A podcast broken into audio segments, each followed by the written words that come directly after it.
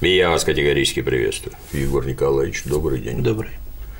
Наблюдал, наверное, как и все, события, произошедшие в Кемерово, и Большая трагедия. реакцию ряда граждан. Что об этом можно сказать? Ну, самое вопиющее, что я наблюдаю на Ютубе, помимо всех вот этих роликов, которые э, значительно завышали число жертв, которые уже там разобрали многократно по, по косточкам, наблюдаю э, совершенно бредовую тенденцию, э, которая объясняет данную трагедию э, кознями мирового еврейства и ритуальным характером, потому что вот эти маргинальные ролики, кемеровское жертвоприношение, там убийство детей накануне э, Пасхи, они, вот один ролик, который я, например, сегодня видел, он набрал 450 тысяч просмотров. Сложно сказать, как это происходит, либо это выход в тренды за счет актуальной темы, либо в такие ролики действительно вбрасываются а, деньги какими-то определенными силами, вот, там куча комментариев с положительными оценками излагаемого. Есть один ролик выступления священника, который как раз говорит о том, что это ритуальное жертвоприношение, все было спланировано. А, я не знаю, настоящий ли это священник, может, он был ряженый, потому что православная церковь никогда Э, на самом деле, а, не а, даже официально, даже одобрительно высказывал, не, не высказывалась, не то, что не признавала характер вообще существования ритуальных жертвоприношений еврейских, но вообще появление подобных роликов в начале 21 века это какое-то вопиющее мракобесие. То есть оно мракобесием выглядело уже и в XIX веке, но в начале 21 века это просто полнейший бред. Вот, и это очень страшно, это очень пугает, потому что есть известное высказывание нашего крупного государственного чиновника о том, что хотят, э, современная власть хочет видеть Россию э, такой, какой она была при Николае II, вот, вот такое ощущение, не знаю, там насчет каких-то положительных моментов при Николае Всё ближе и ближе. но, но все, все отрицательное, все то, что в итоге и привело к краху, тянется в современную реальность точно, подтягивается вот просто на 100%. И э, я, собственно, об этом заговорил, потому что историку очень хорошо видно, что в современную информационную канву вплетаются все те мифологемы, которые а, были актуальны информационной повесткой в конце 19-го, начале 20 века, и а, во многом простимулировали э, кризис Российской империи, а, и в конечном счете и в значительной степени ее и загубили. Вот, то есть, э, ну, конечно, была экономическая подоплека, много про это рассказывали в предыдущих роликах, но а, наряду с экономическим кризисом был и политический, и идейный кризис России.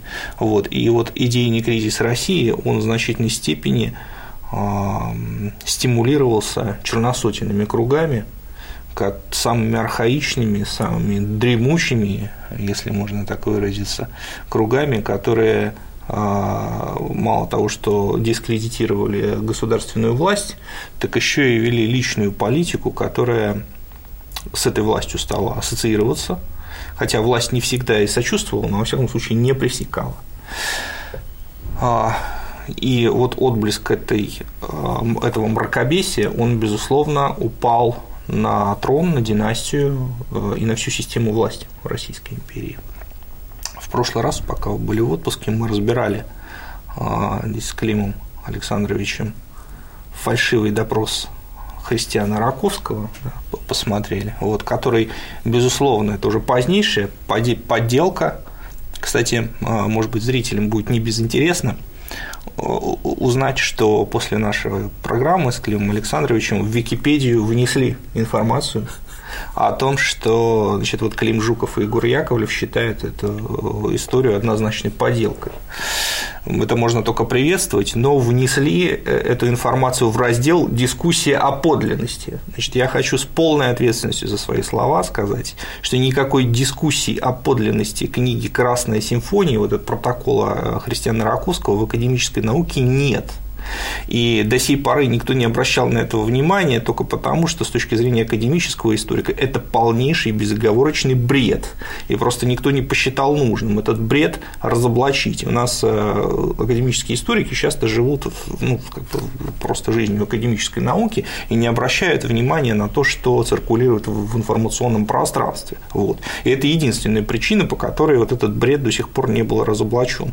На самом же деле никакой дискуссии о подлинности нет, это заведомо заведомая фальшивка, заведомая, заведомый бред, и мы даже указали а, возможного автора, возможного автора, потому что а, содержание вот этой книги «Красной симфонии», якобы показания Раковского, оно очень перекликается с книгами человека, который якобы перевел эту «Красную симфонию» на русский язык а, главой Высшего монархического совета Георгием Маврикиевичем Кнюпфером вот, русским эмигрантом, видным, который проживал в Лондоне, но издавался в испанском издательстве, которое, в свою очередь, возглавлял откровенный испанский не франкист даже, а нацист Маурисио Карловилья.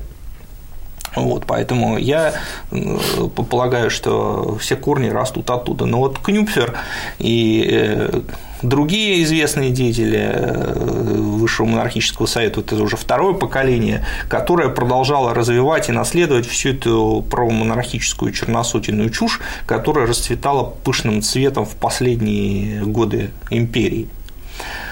А, и вот одним из важных сюжетов последних лет империи был сюжет о кровавом, э, был сюжет о кровавом навете, а, был сюжет о ритуальных убийствах, которые совершаются евреями, значит, о ритуальных убийствах христианских, христианских младенцев. младенцев, да, на крови которых замешивают мацу. мацу да. вот.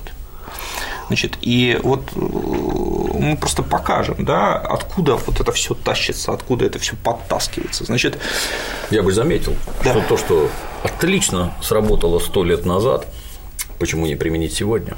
Россия многонациональная страна, вбивание межнациональных клиньев обвинения одной нации в каких-то злодеяниях против другой великолепно работает.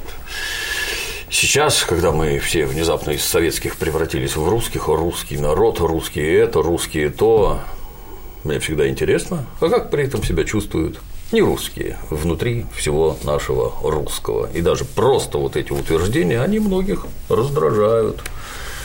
А пользоваться этим замечательно. Советский Союз сломали как раз на этом. Национальные фронты, узбеки, таджики, азербайджанцы, литовцы, эстонцы, все, понимаешь, пострадали от нас, от проклятых русских. И вот результат мы уже имеем. Ну, а теперь надо заняться Россией. Развалили СССР, теперь надо заняться Россией. Да. Евреи, ну, это ж религиозное, а поскольку, поскольку теперь массовый переход в религию, и это христианские младенцы, и убили их в ритуальных целях, ну еще плюс погрузили в самолет и увезли в Москву, чтобы там кровь да. массово. Это срабатывает тоже безупречно. Интересно поглядеть, откуда же растут уши. Первый звоночек тревожный прозвучал еще в царствовании императора Александра II в 1878 году. Дело происходило в Грузии, неподалеку от города Кутаиси, конкретно в небольшом селении, которое называется Перевиси. Это дело так называемое, э, так называемое дело Сара Мадебадзе, которое еще иногда называют кутаисским делом. А, ничто не предвещало такого резонанса, который оно получило в результате. Значит, произошла трагедия а, значит, Семейство Мадебадзе отправилось на выжигание белил. С ними была маленькая девочка Сара, которая, которую родители наказали значит, в какой-то момент идти домой. Но она до дома не дошла, когда родители вернулись, обнаружили, что дочери нет, бросились на ее поиски. Вот, найти ее не удалось, и только через два дня было найдено ее тело. Видимо, она заблудилась в лесу, и умерла, как впоследствии подтвердила экспертиза, умерла от э, переохлаждения, от холода. От холода. Ну, то есть легла, Значит, заснула. Ну, да, ведь замерзла. Замерзла, у нее были повреждения на теле, которые были нанесены мелкими грызунами. Вот. Но в общем и целом, когда э, тело осмотрел, осмотрел местный полицейский, он э, не нашел никаких признаков насильственной смерти, произошли похороны. Угу. Но дело происходило за день до еврейской Пасхи. И кто-то вспомнил, что в этот момент не по, по дороге, которая располагалась неподалеку от места вот этих трагических событий, проезжала группа евреев. Вот. И тут же молниеносно по всей округе разнесся слух, что девочка она не замерзла, а была убита этими евреями с ритуальными, Сара. Да. С ритуальными целями с ритуальными целями, и все повреждения на самом деле были нанесены не там, мелкими грызунами уже после смерти, а евреями, которые значит, таким образом выжимали кровь из ребенка. Вот. Позвольте, внедрюсь, как обычно. То есть полицейскому видно, что смерть наступила от естественных причин, а одаренным гражданам из числа так называемого народа, совершенно очевидно, что ее убили. Доказательств никаких не надо, что повреждения, нанесенные трупу, ну, например, из трупа не так течет кровь или не течет Конечно. вообще, как из живого человека. Но этим же гражданам, оснащенным самой передовой системой мышления, очевидно, что повреждения нанесены при жизни. Именно они убили. Дальше начинается массовый психоз, по всей видимости. Да, начался массовый психоз, призывы к еврейским погромам. И, значит, евреев были вынуждены защищать казаки. Власть скрывает. Вот, власть скрывает, да, власть, власть покрывает евреев. Они сами евреи, по всей видимости, это власть. Ну, такого, такого не говорили, но говорили, что у евреев там угу. есть свои люди. Угу значит, э, начался, начался массовый психоз. И этот массовый психоз, он не ограничился э, значит, Грузией, он распространился практически на всю империю. И, э, в общем, очаги этого массового психоза в Петербурге и Москве наблюдались так же, как и в Кутаиси. Замечу, никакого интернета, твиттера, фейсбука и вконтакта, а все отлично тогда, работает. Тогда не было интернета, твиттера, фейсбука и вконтакта, но роль интернета прекрасно исполняла пресса. И пресса молниеносно все это разносила уже, так сказать, в империи после отмены крепостного права существовала свобода СМИ, существовала партий политических еще не было, но, были, так сказать, политические группировки. Угу. Вот, протопартии, которые, конечно, защищали ту или иную точку зрения. Вот. И тут же, значит, э, партии, ну, газеты почвеннического толка стали выходить с такими провокационными заголовками, э, и, в общем, сложилась такая точка зрения даже в столицах, что там не все так просто. Я этим вопросом занимался еще будучи аспирантом, и вышел я на него э, такими как бы кривыми путями, потому что изучал биографию выдающегося отечественного юриста Петра Акимовича Александрова. А, сначала он был прокурором, потом стал очень известным адвокатом. Главное, в общем, его дело жизни, что ли, то, чем он наиболее известен, это защита Веры Засулич. Он защитил Веру Засулич, известную террористку, которая совершила покушение на петербургского генерал-губернатора Трепова, но была оправдана, в том числе и благодаря выдающейся э, речи Петра Акимовича Александрова на судебном процессе. А Паша рассказывал? Конечно, вот. да. Желающие могут посмотреть. Да, да. Вот. Но это очень известный в Российской империи случай. Но вот несмотря на то, что Александров прославился этим, этой защитой, и про него там пресса писала, что он говорит языком Шекспира, вот, тем не менее биография его была изучена очень слабо, а, и нет э, до сих пор ни одной монографии, посвященной его деятельности, и, в общем-то, и статей э, раз-два я обчелся, вот одна из этих статей про него – это моя статья. Вот. Занимаясь э, биографией его, я нашел там всякие любопытные детали. Например, известно, что он был человеком крайне демократических убеждений. Вот работая в Российском государственном историческом архиве, я нашел доклад э, министра внутренних дел, который содержал интересные данные об Александре, что когда он еще был значит, товарищем прокурора Псковского окружного суда, вот, э, значит, прибыв на бал э, в Псковское дворянское собрание, в какой-то момент он обратился к слугам с вопросом, почему они не танцуют. На что слуги ответили, что они здесь поставлены прислуживать, а не танцевать. На это Александров ответил им, что они тоже люди и тоже могут развлекаться, поэтому нужно Молодец. презреть все условности и предложил им танцевать. Вот. На что прислуга значит, повелась и стала танцевать, что было остальной частью дворянского собрания да, воспринято фактически как революция. Вот. Э, значит, ну и вот министра внутренних дел был написан фактически донос, ставили на вид, что появился такой значит, красный фактически красный борец за значит, отмену сословных ограничений, который вот такие возмутительные вещи вытворяет в Пскове. Вот. Но, кстати, это не помешало э, Александрову сделать неплохую карьеру, а потом он, видимо, из, из разногласий все-таки с руководством покинул прокуратуру, стал адвокатом. Адвокатом стал очень известным. Вот. И вот после дела э, Вера Засулич буквально на следующий год он выступает на процессе Сары Мадебадзе в Кутаиси. Он и другой адвокат Лев Куперник. Но э, Александров был э, главным. Главным. Вот. И Александров, Александров, приехав на место, столкнулся с фантастическим мракобесием.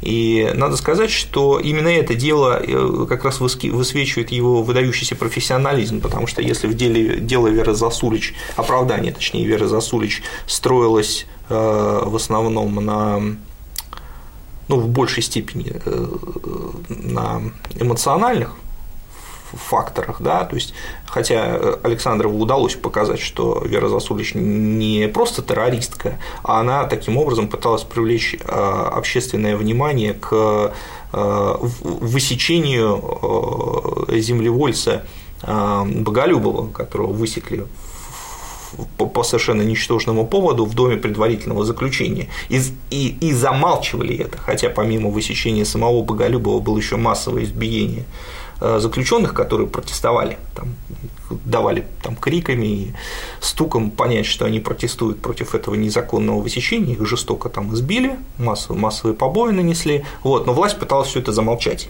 Вот, и когда вот это на суде вскрылось, то, соответственно, это и стало важным основанием для оправдания Засулич. Вот. Но здесь он э, скорее продемонстрировал э, свою, свое мастерство не как оратор, а как э, именно следователь, потому что, прибыв на место, он вообще ужаснулся тому, на каких основаниях было осуществлено, был осуществлен арест и осуждение евреев их действительно арестовали, эту группу евреев. Арестовали, группу так. евреев, да. Это был абсолютно результат массового психоза, потому что я повторюсь, никаких медицинских показаний к тому, чтобы признать эту смерть насильственной, да, не было. Не было. Вот. И все а, свидетельские показания, которые появились, вот, согласно которым можно было бы даже что-то заподозрить, они все появились только уже после слухов только после появления слухов и уже даже после похорон. А, значит, евреи ехали по дороге, везли с собой козленка. Вот. Но стали говорить, что значит, это был не козленок, это была девочка. И, значит, не блеяние козленка раздавалось, а плачи и крики ребенка. Вот. А, ну, и Александров, значит, знаменитой речью по этому делу, он показал, что просто Сара Мадебадзе, если рассчитать значит, время прохождения евреев, Сара Мадебадзе просто не могла бы э, дойти до дороги в то время, когда там проезжали евреи. То есть она могла бы там, в лучшем случае оказаться на этой дороге через там, 10-15 минут после того, как они проехали. Иначе просто по времени не складывается. И защита его была очень убедительна, она была под естественно, там были вызваны из столицы крупные медицинские светила, которые еще раз осмотрели тело, Провели дали показания, да, да, эксгумация была проведена. Кроме того, выступали эксперты, а, выступали эксперты по религиоведению, которые значит, однозначно заявили, что никаких э, сведений о ритуальных убийствах со стороны евреев не существует. Это э, архаичный вымысел, это средневековая легенда, ничего такого нет. Вот. Но сам факт был вброшен в общественное сознание. И когда вот я этим занимался, меня поразило, я смотрел я брал собрание сочинений известных писателей, смотрел там упоминания Александрова. вот увидел упоминание Александрова у Федора Михайловича Достоевского. Открыл, а Достоевский пишет, а, как отвратительно, что жидов оправдали. Тут, несомненно, они виноваты. Из всего, из подлой защиты Александрова вижу, что это так. Он, несомненно, адвокат, нанятая совесть.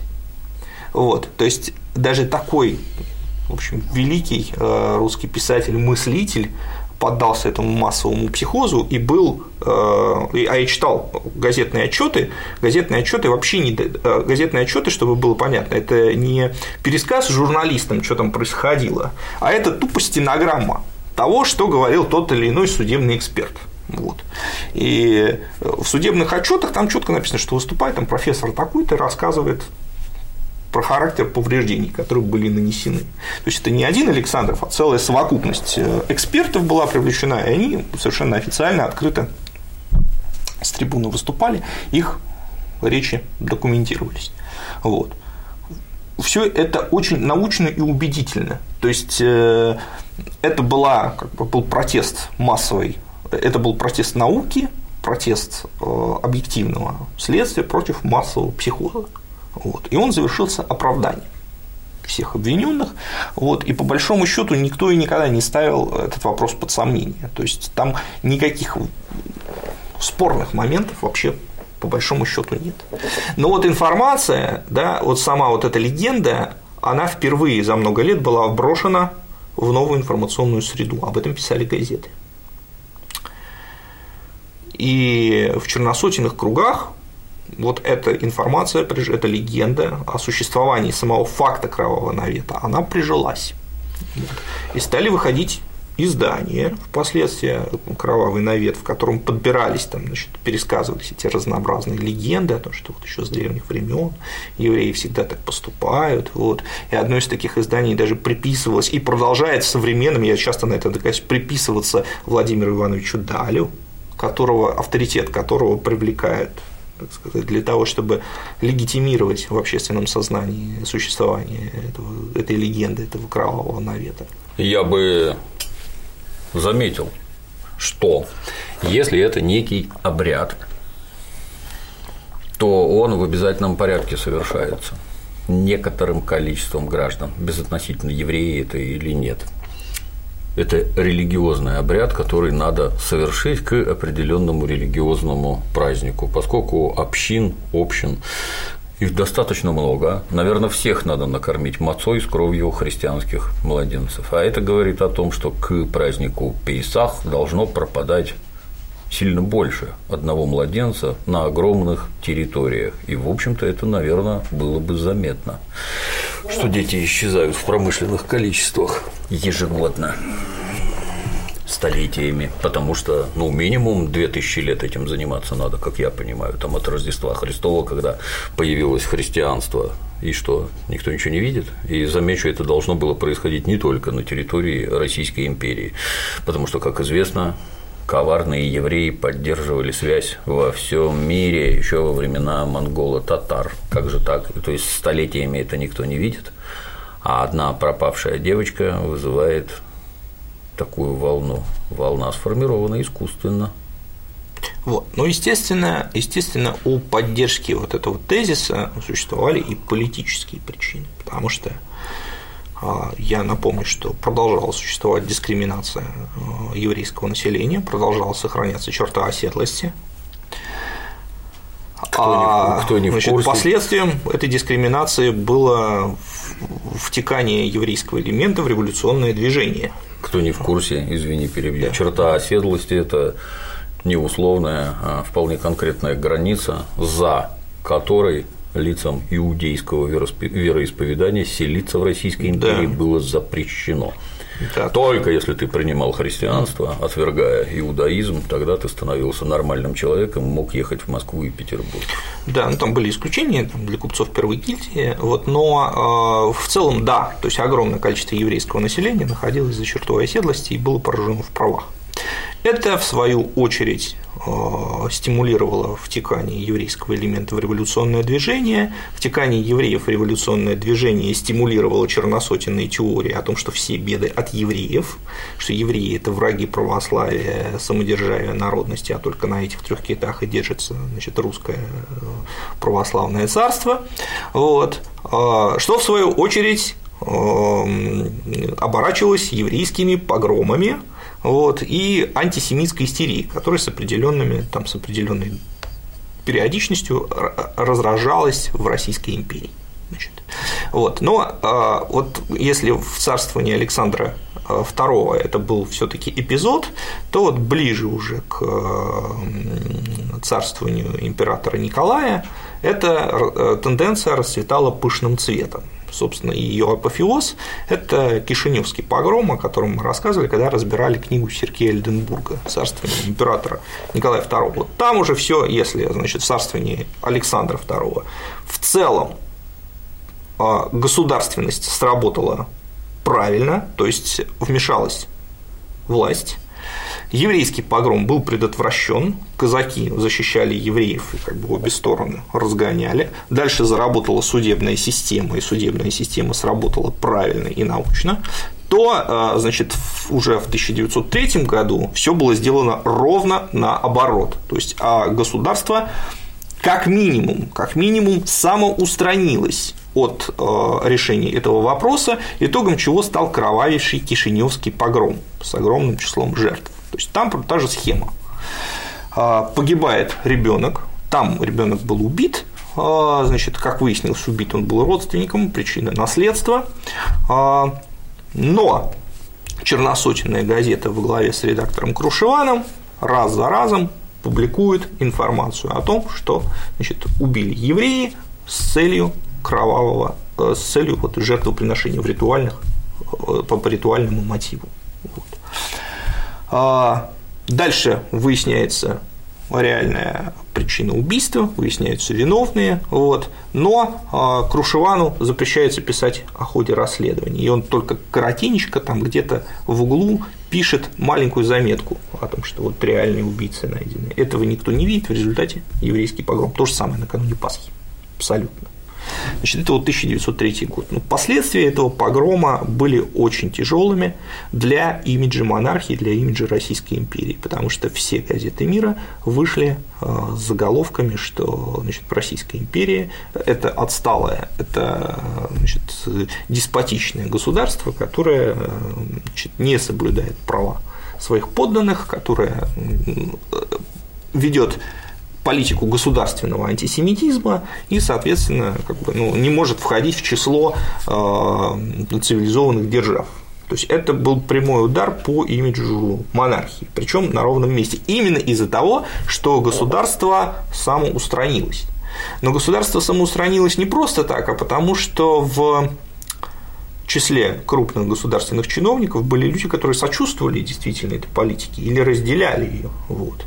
А, и в этот момент формируется представление, формируются вот эти черносотенные организации, которые после 1905 года легитимируются как партии, да, как конститу... конституционируются как партии официальные. Значит, и э, эти партии, возглавляемые откровенными черносотенцами ведут в политический лексикон понятие истинно русского человека. Истинно русского человека, вот истинно русский человек – это человек, который чрезвычайно угнетается в Российской империи всякими инородцами, и он должен восстановить свое главенство, вот, и как бы всех вот, кто тут выступает, надо поприжать евреев, чухну всякую, немцев, инородцев прочих, вот, русские главные. А царь немец их не смущал при этом? Царь он истинно русский. Хороший, да. Царь он хороший, конечно, он православный, но здесь еще и религиозный признак большую роль играл. Вот. А... а вот, извини, перебью, а вот от лица цивилизованных государств обличающих наше мракобесие и антисемитизм Соединенные Штаты Америки случайно не выступали? конечно, выступали, э, выступали Соединенные Штаты Америки, но это вот известно, здесь мы опять возвращаемся к личности Якоба Шифа, угу. который был идеологом мирового еврейства и защитником мирового еврейства, он сам на себя эту роль возложил, вот, но его ненависть к, к династии Романовых, к России, она э, была вызвана не тем, что там это православная монархия, или не тем, что э, там самодержавная власть сохранится, она была вызвана именно дискриминацией евреев. То есть дискриминация негров в США их не волновала, а за русских они очень сильно переживали. Но Справедливо? Дело в том, что если бы Якоб Шиф был негром, возможно, он бы и волновался по этому поводу, но он был евреем. И он своего рода, конечно, объявил финансовую такую войну Российской империи именно после Кишиневского погрома. Это было связано именно с этим. Ну и благодаря этим идиотам и Но, но э, не, не, надо, не надо здесь эм, как бы упрощать, потому что в Америке существовали свои антисемиты. Я, вот. про, я про причудливость в целом. Вот. Да, как не замечая одно, можно делать акценты на другое. И в добавление к сказанному нами ранее и тобой, благодаря этим идиотам и дегенератам, которые устраивали погромы, они организовали гигантскую иммиграцию в США. Да, да, это да, мы тоже про это Вы избавились от огромного количества народа вообще, не самого тупого народа, а, возможно, и в чем то и гениального, который бы мог раскрыться на просторах Российской империи и принести пользу. Вместо этого они уехали в США и строили светлое будущее там. Миллионами. Ну, конечно, вот там мы приводили пример, Макс Фактор, например, Максимилиан Факторович, человек, который работал в Большом театре вообще-то. Вот, поэтому и таких примеров очень много. Но, а, значит, Кишиневский погром был, в общем, не последним, и события были не по... Э, это, это было не последнее событие э, по, по нашей теме, а главным, конечно, событием стало так называемое дело Бейлиса, когда в 1911 году ровно все то же самое. Убит ребенок на этот раз в Киеве, Андрюша Ющинский, э, ему было нанесено острым предметом, видимо, стилетом, там огромное количество ударов. А, убийцами были бандиты, которые, видимо, что-то делили в доме соседки Веры Чеберяк – и мальчик, который дружил с э, ребенком, проживавшим в том же самом доме, видимо, стал то ли свидетелем дележа добычи, то ли что-то услышал такое. Вот. В общем, что-то там такое произошло, в результате чего э, понадобилось от него избавиться. Но э, Здесь уже в самом Петербурге были люди, в первую очередь это министр юстиции Щегловитов, который стремился направить следствие именно по еврейскому следу. Был арестован Мендель Бейлис, еврей, проживавший неподалеку, и под на, фоне вот этого раскрутки вот этого еврейского мотива осуществлялась а, предвыборная кампания Черносотины Союза русского народа, главной Черносотиной партии в четвертую Государственную Думу. Четвертую Государственную Думу. И, в общем, а, Союз русского народа эту партию, эту предвыборную кампанию, в принципе, в целом выиграл, то есть он получил а, условное большинство в четвертой Госдуме, но потом началась война, и это его не спасло. Вот, и все черносотенные партии молниеносно рассосались в 1917 году после февральской революции. Там ходила байка, что все, значит, бывшие вот эти истинно русские люди тут же переписались в эсеров, тут же превратились в эсеров. То есть это была абсолютно конъюнктурная партия, в которую люди входили, исходя из того, что вроде как царь покровительствует. Он тоже истинно русский, царь покровительствует вот, этой, вот этому черносотенному тренду. Если ты будешь в этой партии, ты будешь поближе в кормушке. Но как только произошла революция, партия слиняла молниеносно. То есть все. Вот. А они действительно, там очень многие люди, хотя были исключения, был, например, редактор газеты «Киевлянин», известный черносотенец Пихно, который был честным человеком, и он понимал, что все, что дело против Бейлиса сфабриковано, вот, он против этого протестовал, вот, но и Шульгин тоже, который, в общем, был монархистом и который тоже примыкал к этим черносотенным кругам, хотя он был более либеральным, чем самым недремучим, вот, он тоже видел и не стеснялся говорить о том, что нет доказательств вины Бейлиса Бейлиса. Вот. Но, тем не менее, была огромная кампания, и было давление на следствие, было давление на суд, которое значит, не возымело успеха, суд Бейлиса оправдал, но тут, опять же, э, возникли основания связывать роль государства с обвинением Бейлиса, а его оправдание не с ролью государства, а с ролью общества которое не дало совершиться беззаконием. Вот. Но э, вот это вот наиболее яркие события, да, связанные с так называемым кровавым наветом, вот, но они так или иначе все равно заражали мозг наиболее дремучей части населения, которая впоследствии участвовала в еврейских погромах. Да что там говорить, даже сам Николай II, которому подсунули значит, протоколы сионских мудрецов до определенной, то есть историю о всемирном заговоре евреев, угу он э, до определенного момента в это верил. Мы это знаем документально. У него есть э, значит, на одной, на, в одном из государственных документов э, его резолюция как раз по поводу революции 1905 года, что все дело революции происходит по протоколам сионских мудрецов. Вот. И только после того, как наиболее умный из царских чиновников Петр Столыпин предоставил ему стопроцентные доказательства разоблачения протокола сионских мудрецов, царь больше об этом не говорил. Но до определенного момента Николай II, а все-таки Николай II получил европейское образование и, в принципе, мог бы э, ну, как-то критически отнестись к таким вещам. Тем не менее, даже он в это верил. Вот.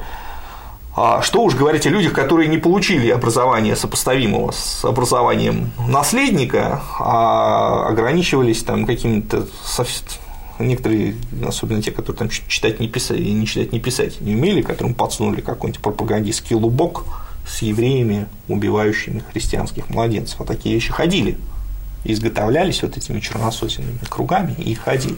Лубок вот. – это специальная картинка. Да. Да. Вот, поэтому… А, В то время как американские матросы развешивали голых теток, русские люди вешали про христианских младенцев. Да. Вот. Это заменяло комиксы или что? Да. Это Да. Ну так а как, как, как воздействовать на сознание людей? А, если они не умеют читать, два инструмента основных – это проповедь в церкви и картинка какая-то, на которой все, значит, там, может какая-то строчка там написана, и один грамотный в деревне прочитает, всем остальным расскажет, что это вот надо понимать так. Как-то раз, отвлекаясь, так сказать, в сторону, ездили по Франции, по Нормандии, заехали в город Байо, откуда нормандцы вторгались на британский остров, когда Вильгельм Завоеватель бросился штурмовать, и вот в Байо висит известный гобелен из Байо. Это такое практически вафельное полотенце длиной в 70 метров, по-моему, такое длинное-длинное полотно, не очень широкое, а на нем вышиты картинки, что это было, как, в чем причина какое было принято решение, как формировались войска, сели в лодки корабли, переправились на ту сторону через Ла-Манш и, соответственно, вступили в битву, победили. С небывалым удивлением узнал, что это, оказывается, была операция по принуждению к миру – Висел он в церкви, то есть куда там прихожане заходили и с подробными рассказами, вот этот гад неправильно себя повел, английский Авельгельм, он не хотел, конечно, завоевывать эту Англию, мир надо было навести, конституционный порядок, вторгся туда-сюда, вот картинки примитивнейшие, знаешь, как дембельский альбом. Но, тем не менее, политику партии, правительства до населения доносило успешно. Церковь, наглядная агитация, пояснения от священнослужителей, и вот результат никогда не думал, что в те времена было вот точно так же. Ну вот смотрите, значит, несколько замечаний, почему это все происходило.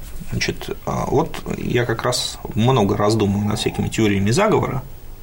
Хочется а, поделиться со зрителями таким выводом.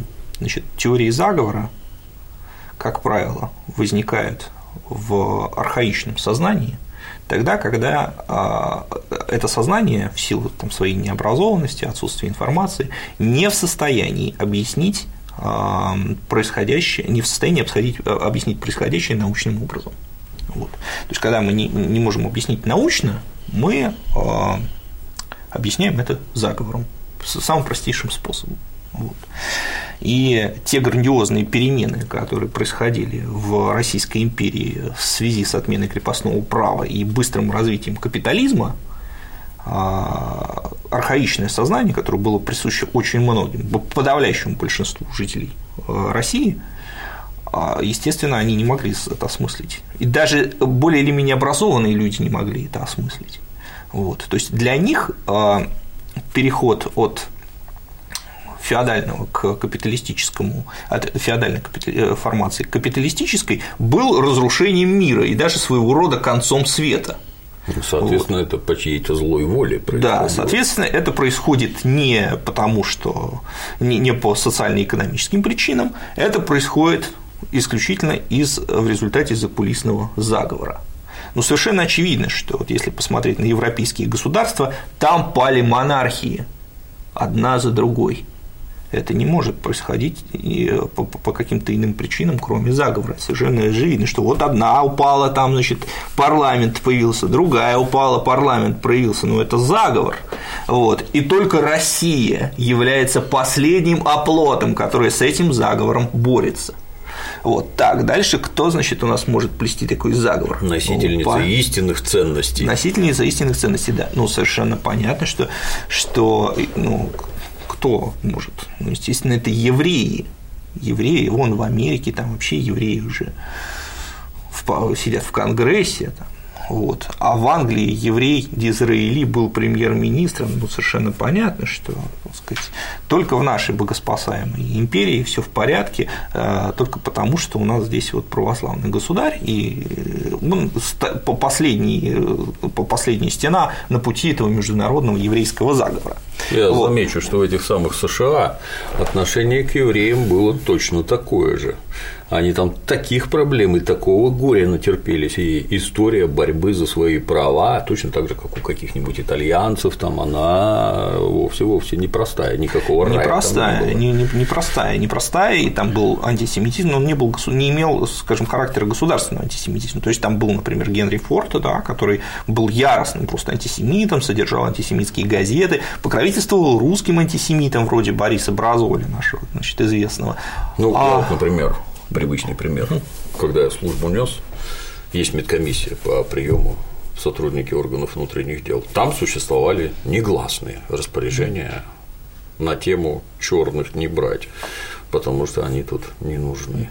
Ну и до поры до времени это все работало достаточно четко, потому что людей из Азии и из Кавказа в милиции было исчезающе мало. А потом, когда сюда в перестройку нагрянули все диаспоры, в количестве миллионов человек, внезапно выяснилось, что с ними русские работать не могут. Ни славяне, ни православные, потому что они не славяне, они мусульмане. А для того, чтобы с ними кто-то работал, о ужас, надо в оперу полномоченные, постовые и на все остальные должности нанимать людей соответствующих национальностей, вероисповедания и со всеми, так сказать, вытекающими. Ну вот вы покривлялись какое-то время, а вот реальность, которая тебя поставит в известную позу и заставит делать то, что надо делать без твоих националистических кривляний. Поэтому вот, ну, тоже никакого антисемитизма не было, а работало. Ну вот, возвращаясь, возвращаясь к нашей теме. И вот э, меня сегодня чрезвычайно забавляет э, есть у ряда публицистов таких, э, значит, которые некоторые из них там про еврейский заговор пишут, некоторые пишут про английский заговор, некоторые про какой-то другой заговор, но все они пишут примерно э, про революционные события в одном ключе, что, значит, историки нам говорят, что революция произошла само, сама собой. Как это так? Как она могла произойти само собой? Нет, это был заговор. Так вот, дорогие друзья, не ведитесь на этот примитивный трюк. Историки никогда не говорят, что революции произошли сам, само собой. Историки как раз раскладывают по полочкам социально-экономические причины происхождения революций. Вот. Просто революция происходит в результате социально-экономических причин, глубинных тектонических сдвигов в жизни человечества. Вот. А, а, но это сложные а, материи, которые нужно изучать и которые невозможно понять вот так вот как бы с, с кондачка. Вот. В, это, в это нужно вникнуть и понять. То есть, э, э, тектоническим сдвигом жизни российского общества был, конечно, переход к капитализму после великих реформ Александра II. Вот. И э, но архаичное сознание не, может, не, могло, не могло этого понять тогда, не может понять этого и сейчас. Вот. И поэтому остается только одна теория. Мы не понимаем, как это произошло. Только заговор. Возможно, только заговор. Вот. А, а политические силы и тогда, и сейчас этим пользовались. И, конечно, а, люди, которые сидели в правительстве, такие как министр юстиции Щегловитов, они, скорее всего, понимали больше, чем какой-нибудь примитивный погромщик в Кишиневе или в Одессе в 1905 году. Естественно, они не сводили а, все к э, еврейскому заговору, хотя вот Николай II сводил до определенного момента. Но они использовали вот, это вот, вот эту вот убежденность дремучих масс в существовании заговоров для того, чтобы удержать свою власть перед а, абсолютно нарастая, перед, перед нарастающей волной народного возмущения и желанием демократизации страны, желанием а, а, разрушения сословных перегородок в первую очередь. Вот.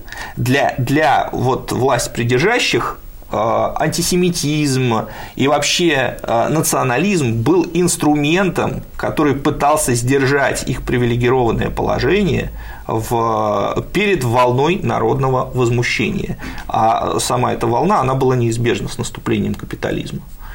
Вот, поэтому э, вот корень проблем – и если мы сегодня переносим, э, пытаемся понять, что происходит сегодня, почему вот эти, вот эти теории откуда эти теории берутся. Конечно, они берутся от архаики сознания, потому что с человеком э, хотя бы эпохи просвещения, а для человека хотя бы эпохи просвещения они работать не могут. Это направлено абсолютно на, дрему, на самую дремучую, на самую необразованную часть населения. Такая пропаганда может работать. Но не, я не, знаю, э, происходит это, э, делают ли эти вбросы люди с архаичным сознанием, или ими уже кто-то пользуется. Но если им еще сейчас еще никто не пользуется, то наверняка появятся политические силы, которые начнут этим пользоваться. Вот. И пользоваться они будут с исключительно одной целью для удержания собственной власти, для собственного господства. Ну или для свержения другой власти. Или для ну, место естественно, они да. хотят занять. Да. Я выслушивая, понимаешь, ну, наверное, я недостаточно архаичный, а может даже туповат. Произошел пожар. У пожара бывает причина.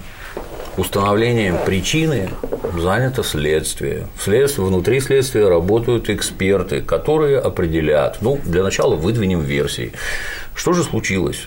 Возможно, возможно, как основную версию выдвигают замыкание проводки и возгорание из-за этого. Есть и другие версии. Например, ребенок баловался в яме с поролоном и запалил этот поролон. Такое бывает. Это, подчеркиваю красным, версия, которая либо будет подтверждена, либо будет отвергнута.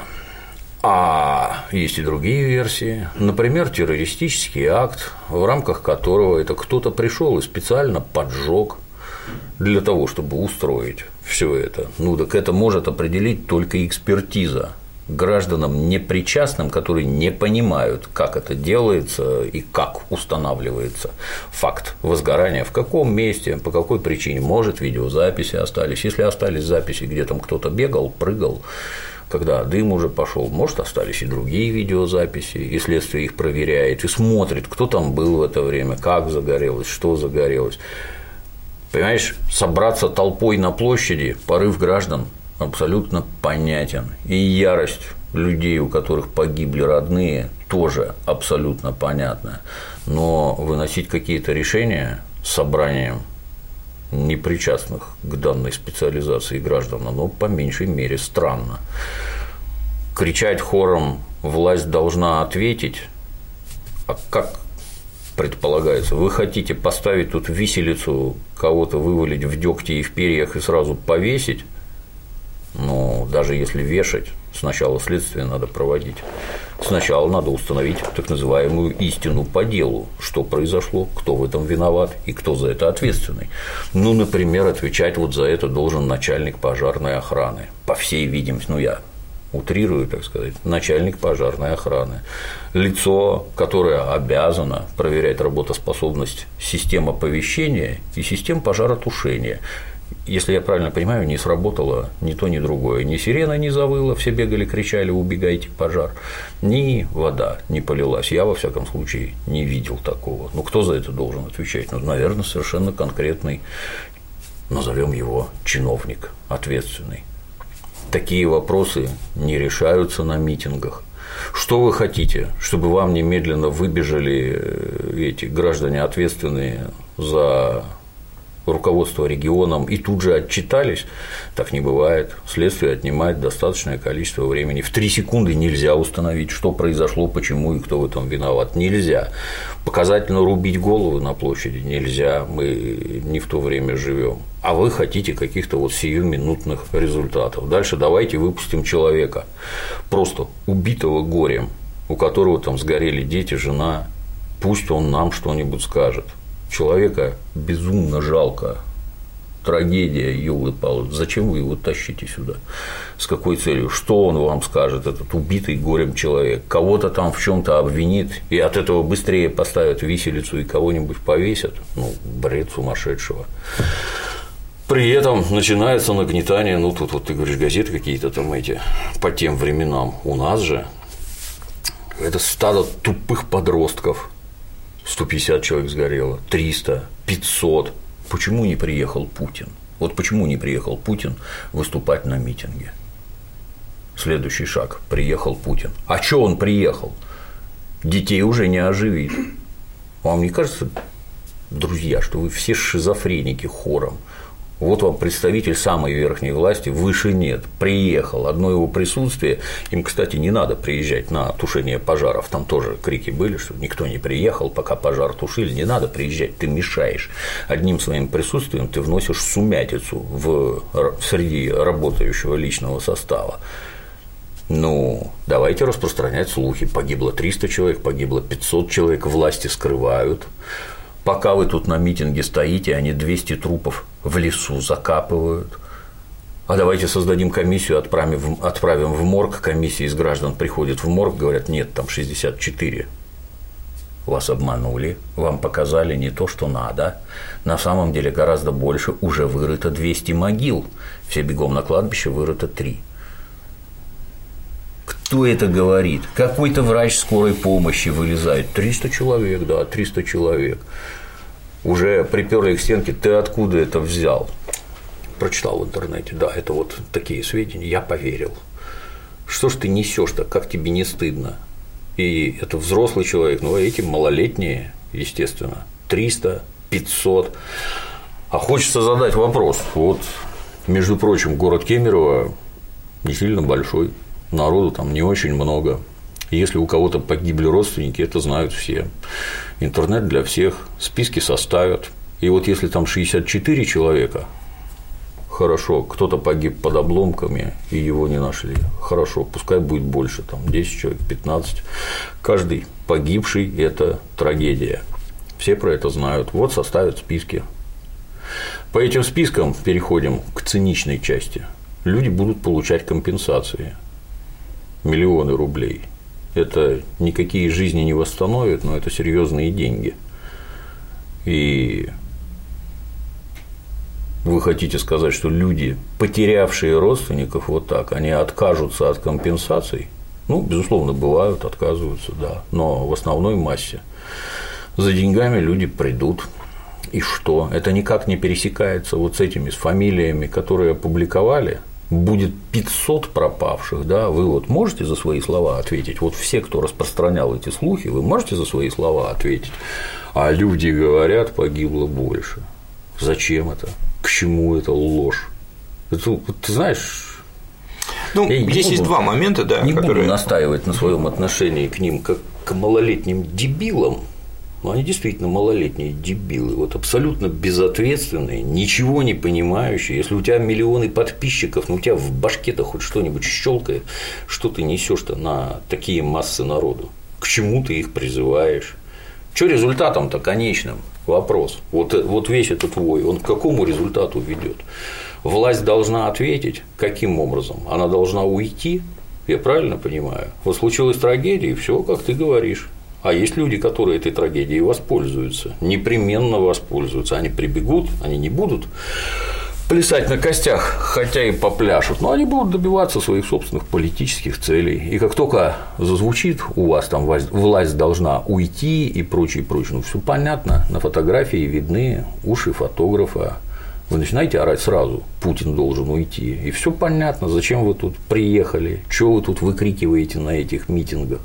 Да, непременно воспользуются, а вы, которые орете там про какие-то тысячи трупов, ну, вы их пособники, никак по-другому. Ну, у меня есть два замечания по этому вопросу. Значит, во-первых, э, дело в том, что выдача непроверенной информации, то, что непроверенную информацию э, нельзя выдавать в эфир, этому учат на первом курсе журфака. Любой журналист это знает. Вот. Но мы переживаем такую эпоху в истории человечества, когда информация перестает быть э, журналистской информацией, да, перестает, то есть средства массовой информации перестают быть профессиональными. То есть у нас наряду с профессиональными средствами массовой информации сформировался огромный сегмент непрофессиональных средств массовой информации, которые не владеют э, ни навыками журналистского, ну, скажем, журналистского расследования, не владеют э, э, журналистской этикой и так далее. То есть, ну, вот для сравнения, да, издание Village известное провело факт-чекинг по итогам произошедшего, и результаты этого расследования журналистского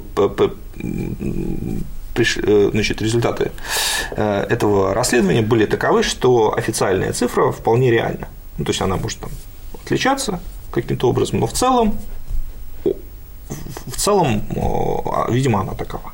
Вот. Все блогеры, которые выставили свои мнения в эфир, они никакого расследования не проводили. Они там, включали анонимные э, аудиозаписи из WhatsApp, угу. из Телеграма, там, из других социальных сетей, вот, которые ничего по определению доказать не может. Любой журналист это понимает. Мы только что вот. видели подобное про там, тысячи убитых в Сирии, где тоже там какие-то аудиозаписи каких-то неведомых идиотов, которые рассказывают, что там 500 человек убили, 700, и это правда. Но информационное воздействие, особенно на Ютубе, оно э, ничем не отличается. То есть и Ютубу даже, может быть, верят больше, потому что верят вот этому конкретному человеку. Вот, как бы вам люди верят, а, когда вы выступаете, но точно так же они могут поверить там какому-то другому блогеру, который им нравится, им симпатичен, им кажется, что он здраво рассуждает, и они не будут критически относиться к той информации, которую он выдает, потому что вот вроде как он симпатично, все так толково вроде рассказал, да еще и аудиозапись включил, вот. А, и вот э, это проблема, это проблема, и проблема очень сложная, потому что запретить вот этот сегмент непрофессиональных СМИ его невозможно это будет попытка повернуть человеческую, там, развитие человеческой цивилизации вспять. Можно только сделать одно – это поставить этот сегмент в какие-то рамки, первое, и второе – это ну, наращивать представление об этике и представление вообще об информационной работе. Это большая и трудная задача, которая перед нашим обществом стоит там, на ближайшие 10 лет. Решение. Потому что, потому что все это неизбежно. И я вот хочу просто объяснить, что если бы, допустим, в 1878 году, когда произошло дело Сары Мадебазы, существовал YouTube или существовал Twitter, мы бы столкнулись ровно с тем же самым, абсолютно. Все э, тогда они писали в газеты или рассказывали об этом там на кухнях друг друга, а сейчас бы они писали в, блог, в блогах, Божиках, да. снимали, да, снимали бы, рассказывали, что 100% евреи это сделали. Вот. И это происходит всегда и на самом деле во всех странах. Вот. Это, это и, э, слухи расползаются молниеносно, поэтому у государства должна быть инструкция по реагированию на слухи, по пресечению, горячие линии, постоянная выдача в эфир, что происходит, публикация списков и так далее. То есть, э, не знаю, насколько не готов сейчас сказать, насколько хорошо было сделано в данном случае все. Вот. Но... Лучше, чем в прошлый раз, так скажем. В прошлый раз был в городе Крымске, где немедленно активизировалась вся белоленточная общественность с криками «Первое – это отводили воду от дачи Путина, чтобы ее не затопило дача Путина на другом склоне, неведомо где, куда вода не текла, которая текла на Крымск. Отводили воду от дачи патриарха, отводили воду от нефтеналивных терминалов на берегу и прочий и прочий бред. А мы побежали в морг, и мы там сфотографировали журнал, где последний труп утрирую, записан под номером 4658. Вот сколько трупов было. Ну, ты открой первую страницу, посмотри, что номер первый похоронен в 1968 году. Это общее количество людей, которые скончались и были захоронены вот в городе Крымске за вот такой вот кусок времени. Почему ты идиот, вот натуральный идиот, что ты такое говоришь? То у них какое-то водохранилище со шлюзами, там, понимаешь, дамба полукруглая, и труба сливная посреди водохранилища, через которую при советской власти вода текла, текла, и ничего не было. А вы перестали очищать русло. И когда все эти там кусты, деревья забились под мост, смытые, вы их не чистили, и вот они забились под мост, образовалась запруда, накопилась вода, поднялась, а потом это прорвало и смыло. А что смыло? А смыло в первую очередь дома, построенные в зоне, где дома строить нельзя, а никто никого не предупредил, они там бегущую строку пустили в телевизоре, что опасность наводнения. Ну, спасибо. А гражданская оборона на единственном консервном заводе. Все, сирены не воют, ничего нет. Ну и набежавшие эти белоленточные, какими они тогда были, все хай до небес, как тут все плохо. А про ключевое никто не рассказывает. А сколько воинских частей туда прибыло для ликвидации последствий? Количество личного состава, количество техники, что они делали и что они сделали, а самое главное, а кто платил компенсации? Вот эти вот орущие или государство? Государство виновато, безусловно, виновато. Это оно не чистило русло реки, это оно разрешало селиться там, где нельзя селиться. Ну так конечный итог, вот оно выплачивало компенсации. И люди точно так же за своих погибших зубами выгрызут. Но в то же время существуют вот дегенераты. А вы знаете, что эти тысячи трупов, говорят местные жители, отвозят вон туда, а там их КАМАЗами везут трупы, а там их рубят экскаваторами и закапывают. Ты можешь представить вовлечение в такую секретную деятельность водителей КАМАЗов, экскаваторщиков. Ты можешь представить экскаваторщика гражданского, не из НКВД, конечно, который рубит трупы ковшом и закапывает кому он об этом расскажет, как это будет выглядеть. Ну, сразу предлагаю. Вот если вы вот на этот дом залезете, оттуда видно, что там происходит. Ну вот у нас видеокамеры, телебригада, давай залезем, снимем, пусть люди видят. Вы с ума сошли? Здесь вокруг сидят снайперы МВД. Достаточно высунуть голову, прострелят сразу. И это на полном серьезе распространяется.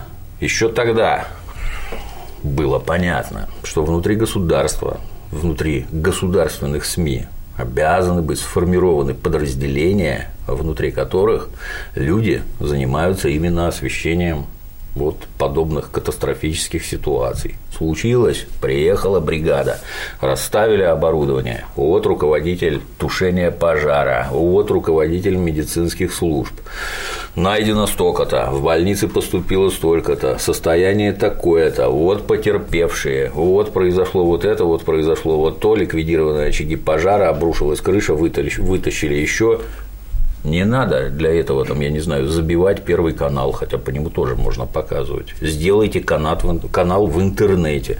Вещание должно быть непрерывное, там, я не знаю, каждые 15 минут, 30 минут, сводки с места, что произошло, дабы люди хотя бы понимали, куда идти, где собраны вменяемые и что говорит по этому поводу власть.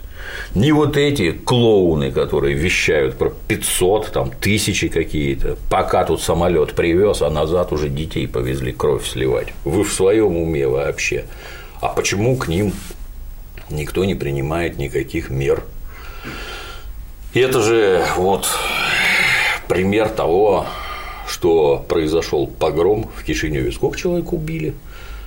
Ну, там несколько десятков убили, несколько сотен пострадало. Ну, в общем-то, для, для граждан не очевидно, ну, если убьют одного вашего родственника, это он трагедия на всю жизнь. И вы, товарища Сталина, спустя сто лет вспоминать будете, какой он был гад, что убил вашего прапрадедушку. Вот если один человек погибнет, это трагедия, но а к чему вы толкаете народные массы к самосуду, кто за это должен отвечать, как это вы решаете. Вот собравшись толпой на площади и начав скакать, это вы принимаете решение. Там же, кстати, какой-то чиновник упал на колени. То есть это первые признаки Майдана. Просить прощения, стоя на коленях. Не надо прощения просить, иди в суд, там тебя отвесят сколько нужно, других методов решения подобных нет. Собрались, ну да, собрались, да, люди убиты горем, люди возмущены. Ну кто отвечать-то должен? Ну только суд может определить. И не сию минуту, а только проведя расследование. А к этим, как мне кажется, надо принимать конкретные меры. Даже хотя бы вот в рамках того, как государство это освещает. Да, да, вот мы говорим, что погибло 64 человека, а блогер Сидоров говорит 500. Блогер Сидоров, заходи. Сидоров, расскажи, откуда ты это взял, Сидоров? Ну и когда Сидоров, как это у них принято, начнет блеять, я не знал, я вот в интернете слышал, там этот сказал, тот сказал, еще дегенерат какой-нибудь из-за границы, морги обзванивает, там сейчас готовьтесь к вам, 300 трупов привезут. Ну, тащите их сюда. Вот под прожектор всю эту нечисть, послушаем, что ты скажешь. Не можешь ничего сказать. Ну, это тебе пожизненное клеймо и на всей твоей деятельности, я так думаю. Я согласен, но блогеров уже прижали, и идет достаточно большая кампания по Каким образом? выяснению. Ну как, об этом написали все средства массовой информации. Насколько мне известно, а, ими заинтересовались э, органы власти соответствующие. Вот. И некоторые из этих блогеров скрыли свои ролики э, и в общем, опубликовали какие-то, ну, скажем так, оправдания свой адрес. А вот те ролики, о которых я говорил, они висят. Может быть, они набирают меньше просмотров, конечно, там не 4 миллиона, но 450 тысяч – это тоже много. Это очень много. Это вот. больше, чем у многих телеканалов. Ну, это практически население города Кемерово, я бы так сказал. Да. Вот, там чуть-чуть поменьше, да, на 100 тысяч.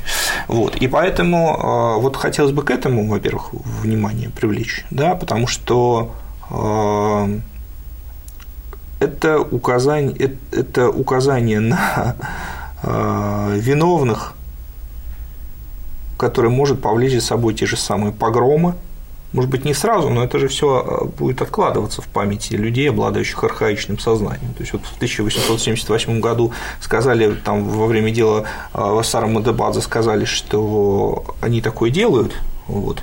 А потом в 1903 году про это уже помнили. И в другой точке страны это рвануло. Последствия этого были очень страшные. Вот. И ничего хорошего из этого не получится. Ничего хорошего. Вот, поэтому э, я считаю, что как раз э, нужно не только блогеров, конечно, это справедливо, вот, э, вся, вся критика в их адрес справедлива, но вторым эшелоном идут вот такие персонажи, которые пестуют мракобесие, а мракобесие – это то, с чем мы согласиться никак не можем. Ну и замечу вдогонку, что сейчас опять мне, как это, мне регулярно сообщают, что ты говоришь о том, что неправильно делают СМИ, когда совершенно очевидно, что прогнила вся система. Ну, в данном случае разговор про СМИ, а не про прогнившую систему. Про прогнившую систему поговорим в другой раз. Но если вдруг и это непонятно, то даже прогнившую систему менять надо цивилизованными методами. У вас есть отличный пример за кордоном, страна под названием Украина, где как только у майдаунов вызвало возмущение действия властей, немедленно начали публиковаться личные данные сотрудников, адреса проживания, личные данные членов семей, исключительно для учинения физической расправы, психологического запугивания и учинения физической расправы. Вы этого хотите? Ну, я не знаю. По-моему, такого не хочет никто из нормальных людей кому не нужен государственный переворот и идущая за ним гражданская война. Ничему история не учит. Надо впихивать постоянно вот, конкретный пример, как было и что же вы хотите повторить. 20, 21 век. Как было на Украине. Да. Спасибо, Егор Николаевич. А на сегодня все. До новых встреч.